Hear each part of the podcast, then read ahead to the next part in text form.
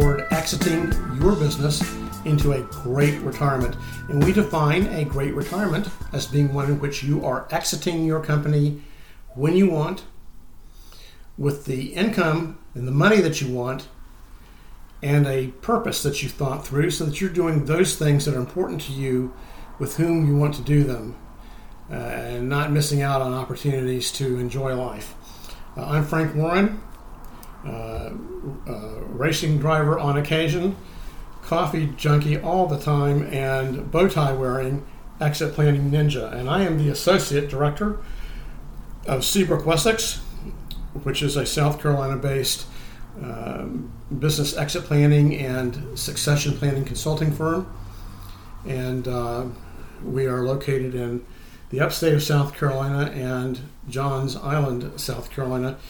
Um, and although we are a South Carolina based company, we are happy to serve clients uh, anywhere we, where we can uh, be of service and um, can legally operate. We are not a law firm.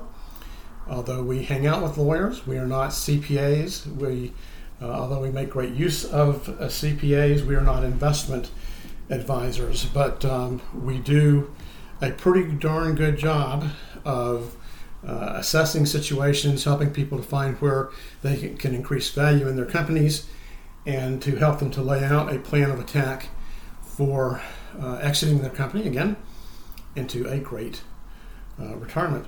Um, we're now well into Q4 of 2022, pardon me. And um, uh, this is a good time to start thinking about some things for next year um, uh, and, and, some tools and techniques that I'd like to uh, bring to your attention and some things I'd like to remind you of. And um, before I do that, um, uh, in, uh, in future episodes, I want to take this episode to um, uh, share a story with you. Uh, there was a great, great, great man, a great patriot, great lawyer, great Baptist minister in the Northeast uh, by the name of Russell H. Conwell. And uh, Mr. Conwell was a Civil War veteran. He was born in 1843. wound up going to the Albany School of Law, became a lawyer, and then eventually answered a call to ministry in the American Baptist um, church uh, or association. I can't remember what they call it exactly, but it's the, the northern version of the Baptist church. Um, and in the course of things, he uh, founded Temple University. So, uh, uh Temple University is the home to uh, some great scholarship um, and uh, a great medical school and a great law school. Um, and one of the things, though, that um, probably the thing that other than having uh, founded Temple University, um, the thing that uh, Russell Conwell is probably the most known for is a book that he wrote uh, called um, Acres of Diamonds. In fact, um, he um, reduced it to a lecture that, by his own count, he delivered 6,152 times um, before he uh, retired from uh, doing speaking engagements. And the, the crux of the story is kind of a, uh, kind of a morality story. Um, uh, supports the idea of the Protestant uh, uh, work ethic, and um, um it also seems to support an, the idea of being grateful for what you have because you don't realize maybe the exact value of what you have. And the, the, the protagonist of the story is a fellow by the name of um, Ali Hafez, and uh, a um, uh, a Muslim holy man had uh, come through Ali Hafez's neighborhood. He had a, a, a rather large estate, and um, he told Ali Hafez about diamonds. And Ali Hafez had never seen diamonds, but he told about how they sparkled and uh, that they could be found in certain places in the ground, and you could dig them up and uh, polish them and cut them, and they would make uh, wonderful gems to uh, adorn different things with. And Ali Hafez decided that he had to have diamonds. And so um, he went off in pursuit of diamonds. He took a, he put the uh, he put his family in the care of a neighbor, and headed out to uh, on a uh, on a journey by land to try to find diamonds, which he was told would be uh, located between a, uh, a rise in the earth and um, and running water. So, as things would happen, years passed, and he finally found himself in uh, in Spain, and he died. Um, just completely heartbroken and utterly dejected. Um, I, nobody knows exactly what happened to his family, but somebody came in and uh, wound up um, assuming ownership of his estate. And while this gentleman was uh, uh, digging with some of his servants um, and plowing a field, um, he found some rather shiny objects and put them up on a mantle in his uh, in his uh, home. Um, the same Muslim uh, holy man came through and noticed the diamonds. They were diamonds, and he said, "Diamonds! Has Ali Hafez returned?" And the new owner of the property said, "I don't know who, uh, really, who Ali Hafez is, uh, but I found these in my backyard, and they were he he uh, the holy man asked him where exactly he found them, and he found them near the near the bank of a small creek that ran through um, the uh, one of the gentleman's fields. So here's the you know the, the point of the story. Um, so many times we can we can be trying to find ways to um, acquire wealth and um, and increase the value of our companies uh, when really the way to do it is right in our own backyards. And we do that through acting on what are referred to as value drivers.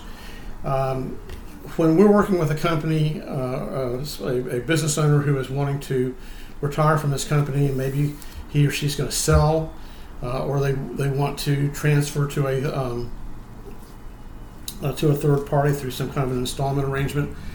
Um, we'll have them do, particularly with the third parties, we'll have them do a, um, uh, a self due diligence. And we'll assess everything. We'll look at the things that a um, that a potential buyer is going to be looking at because it's better to be made aware in advance and having an opportunity to correct. And so the things that we wind up looking at are everything from um, the physical plant, the location that you're in, um, the um, quality of your product, the, the level of tax exposure and debt liability that you have. Uh, we also look at um, the quality of your uh, management team and your associates. If there's a high rate of turnover in either of those places, your business is not going to be quite as as valuable, particularly if you're wanting to sell to a third party. Um, also, what kind of what have you done to protect your economic moat? Are there certain um, competitive advantages that you have that um, give you an edge and protect your position in the uh, in the marketplace? And if you don't have an economic moat, um, then we need to help you to dig one. You may actually already have uh, what you need to dig your moat and to uh, stock it with crocodiles and uh, uh, and alligators, um, so that your um, your potential competition is warded off. Now, what kinds of things might those be? Well, it might be a unique process. It might be a unique uh, group of clients. It might be um, uh, the a, a, technology that you have that enables you to do something better, faster, cheaper. Um, it can be uh, something that I mentioned earlier. It could be the quality of your uh, of your management team um, you know, that's one of the things that that you can um, you can tell about the quality of your team if uh, you find yourself being the um, uh, the victim of some um, uh, some team member poaching by uh, uh, by competitors. And if if you are uh, in that kind of a position uh, where you're losing uh, key people to other other organizations, then there's two things that that become readily apparent. One is that you have done a great job of hiring the right kind of people, but if there's too many of those people going other places, then there may be something about the about your your company's culture and the way that you interact with your people that is causing them to uh, to leave. So you don't want to lose on that basis. Uh, we have a term that we use at Seabrook Wessex. Um, there are there are uh, similar sounding phrases, and, and I don't want to say that we came up with the idea itself, but the way that we express it is um, you want to develop your company. If you're looking at retiring and you don't want to have to work an earnout, you want to go ahead and leave um, you want your company to become what is ref- what we refer to as a self-managing enterprise, and uh, um, you can have all the all the handy phrases that you want, but you need to have some kind of a benchmark uh, for um, uh, for a phrase to mean anything. And, and we we say that a self-managing enterprise is one in which you, as the owner, could leave the business for 30 consecutive days, not have to check into the office, not have to look at your email, not have to respond to any client needs, and even fires would be put out by by someone else uh, who is competent to do them. Um, and the company is still functioning, it's still creating value for customers and clients, uh, it's still is profitable and growing. Um, if if you have a business like that, then if you um, wind up um, wanting to retire, you're going to be able to do it a lot sooner. In fact, you'll be able to even start practicing your retirement by taking many uh, many M-I-N-I retirements. And um, if you know, God forbid, uh, and I'm going to use a, a, highly technical term here. If you stroke or you croak, uh, if you that is, if you become uh, permanently disabled or disabled for an extremely long period of time, or you die, your company will not have its value contract almost nothing overnight, uh, and that happens way, way too often. So, um, so it really is important that you start developing your talent, acquire. If you don't have the necessary talent, that you acquire it. This is another thing that we're able to um, help our clients with is to identify the talent that needs to be there, and then to make sure that those people are are ready to plug and play. Now, you know, you may have a company where if somebody asks you what would happen if you if you did wind up stroking or croaking, what would happen next? and you may be you may give the response, well, this this person uh, Jane um, uh, is my um, second in command, and uh, she'd be able to to, to step right in, uh, or maybe you've got a, a, child who you'd planned on uh, having them come into the business, and you and they're even working with you some in the business, maybe even working with you full time in the business, and you say, well, I'll just turn, you know, they they can they know everything that's going on. They can just hop right in and immediately um, uh, they can run things. Our experience and observation at Seabrook Wessex, and I think that most any other business advisor and consultant is going to say the same thing, is that most of the time when people point to someone who can take over, if that person has to take over, it's still going to be a train wreck. And the reason for that is um, you've not empowered them in advance. You have not communicated to third parties that this person has the authority to will have the authority to run things and can be relied upon. And really you need to have them um, actually exercising some authority in advance so that everybody gets gets used to them because one of the problems really if you have a, a situation again where you stroke or croak um, is that people are going to jump ship they're going to be like the rats uh, that, uh, that jump a, a, sinking ship. And your rats uh, include vendors, uh, team members, uh, customers, uh, particularly customers who de- really depend on what you do for them.